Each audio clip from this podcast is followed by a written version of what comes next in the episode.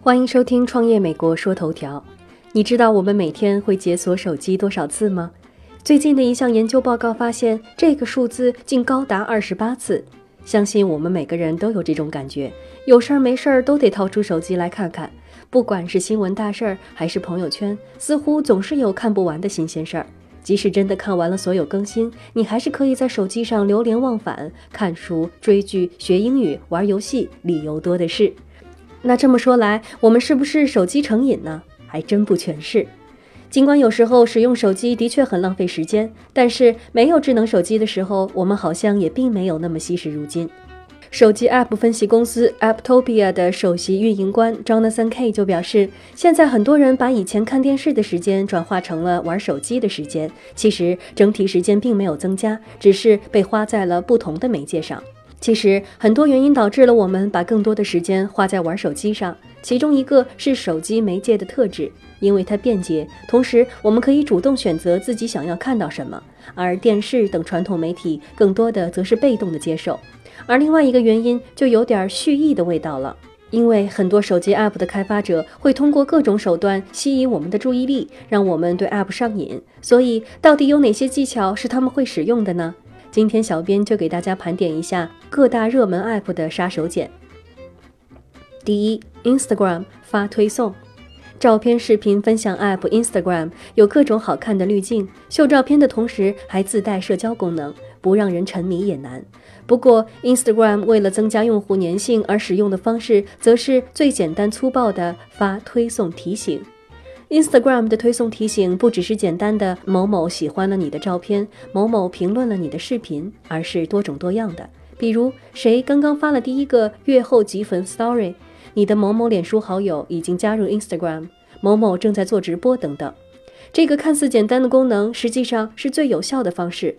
App 分析公司 Sensor Tower 的资深研究员 Randy Nelson 说：“推送通知是一种前线战略，是 App 明确直接的告诉你快回到这个 App 上看看，也是重新吸引用户过程中最不可或缺的一部分。”根据移动端分析公司 Urban Airship 的一项调研，发送每周推送通知可以增加用户的保留率，在 iOS 端上保留率可增加两倍，安卓设备上则增加六倍。不过，同时，这种推送提醒并不是完全由 App 开发者掌握的，因为作为用户，你可以选择屏蔽全部或者部分推送。一旦用户不接受，也就无法发挥作用了。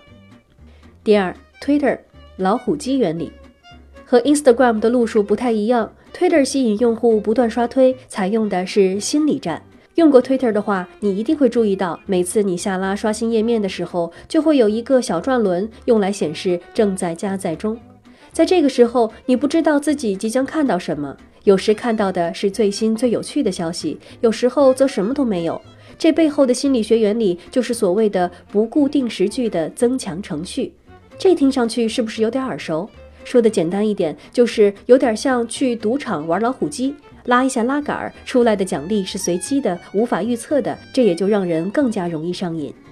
研究智能手机成瘾问题，在谷歌做了三年设计伦理专家的 Tristan Harris 说，应用这个老虎机概念的绝不止 Twitter 一家，很多 App 都在用。只要在用 App 的时候多留心，你一定可以发现不少蛛丝马迹。不过，有些更不易察觉的应用方式，并不是一眼可以看穿的。还是以 Twitter 为例。每次打开 App，首先会出现全蓝色背景下中间有一个 Twitter logo 的画面。要稍等一会儿，Twitter 的小鸟 logo 才会变大，最终出现推文页面。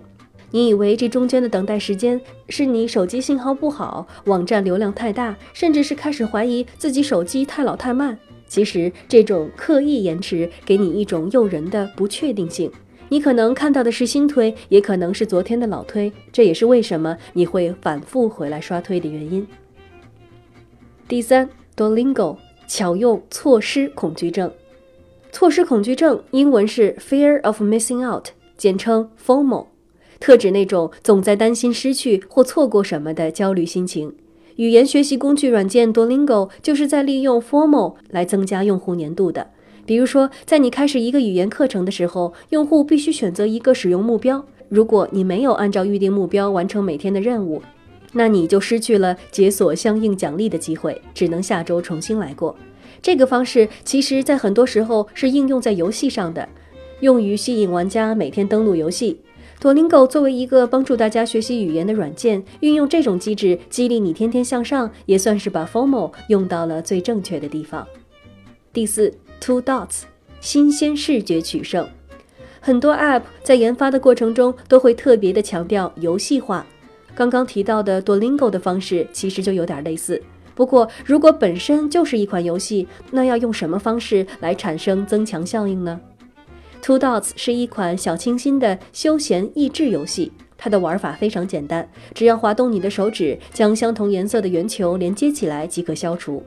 尽管它已经是一款下载数量超过三千万的热门 App，但是开发者还是没少在用户保留率的问题上下功夫。他们运用的是视觉元素。他们经常更新 App 图标的颜色。手机 App 分析公司 Apptopia 的首席运营官 Jonathan K 就说：“你每天手机上的图标基本都是相同的，所以任何改变都是新鲜和吸引人眼球的，会让用户忍不住想要打开 App。”第五，Facebook 大打便捷牌。说到最受欢迎的手机 App，怎么也不会少了 Facebook。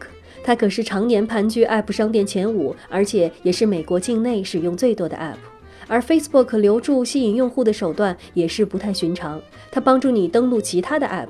你随便下载一个 App，想要注册的时候，往往都会发现有这么一个选项：用 Facebook 登录。与其经历填写用户名、密码、验证等繁琐的过程，为什么不用 Facebook 一键登录呢？当然了，如果没有强大的用户群，普通 App 想要用上这一招，恐怕也只好失望而归了。感谢你的收听，《创业美国说头条》，我们下周再见。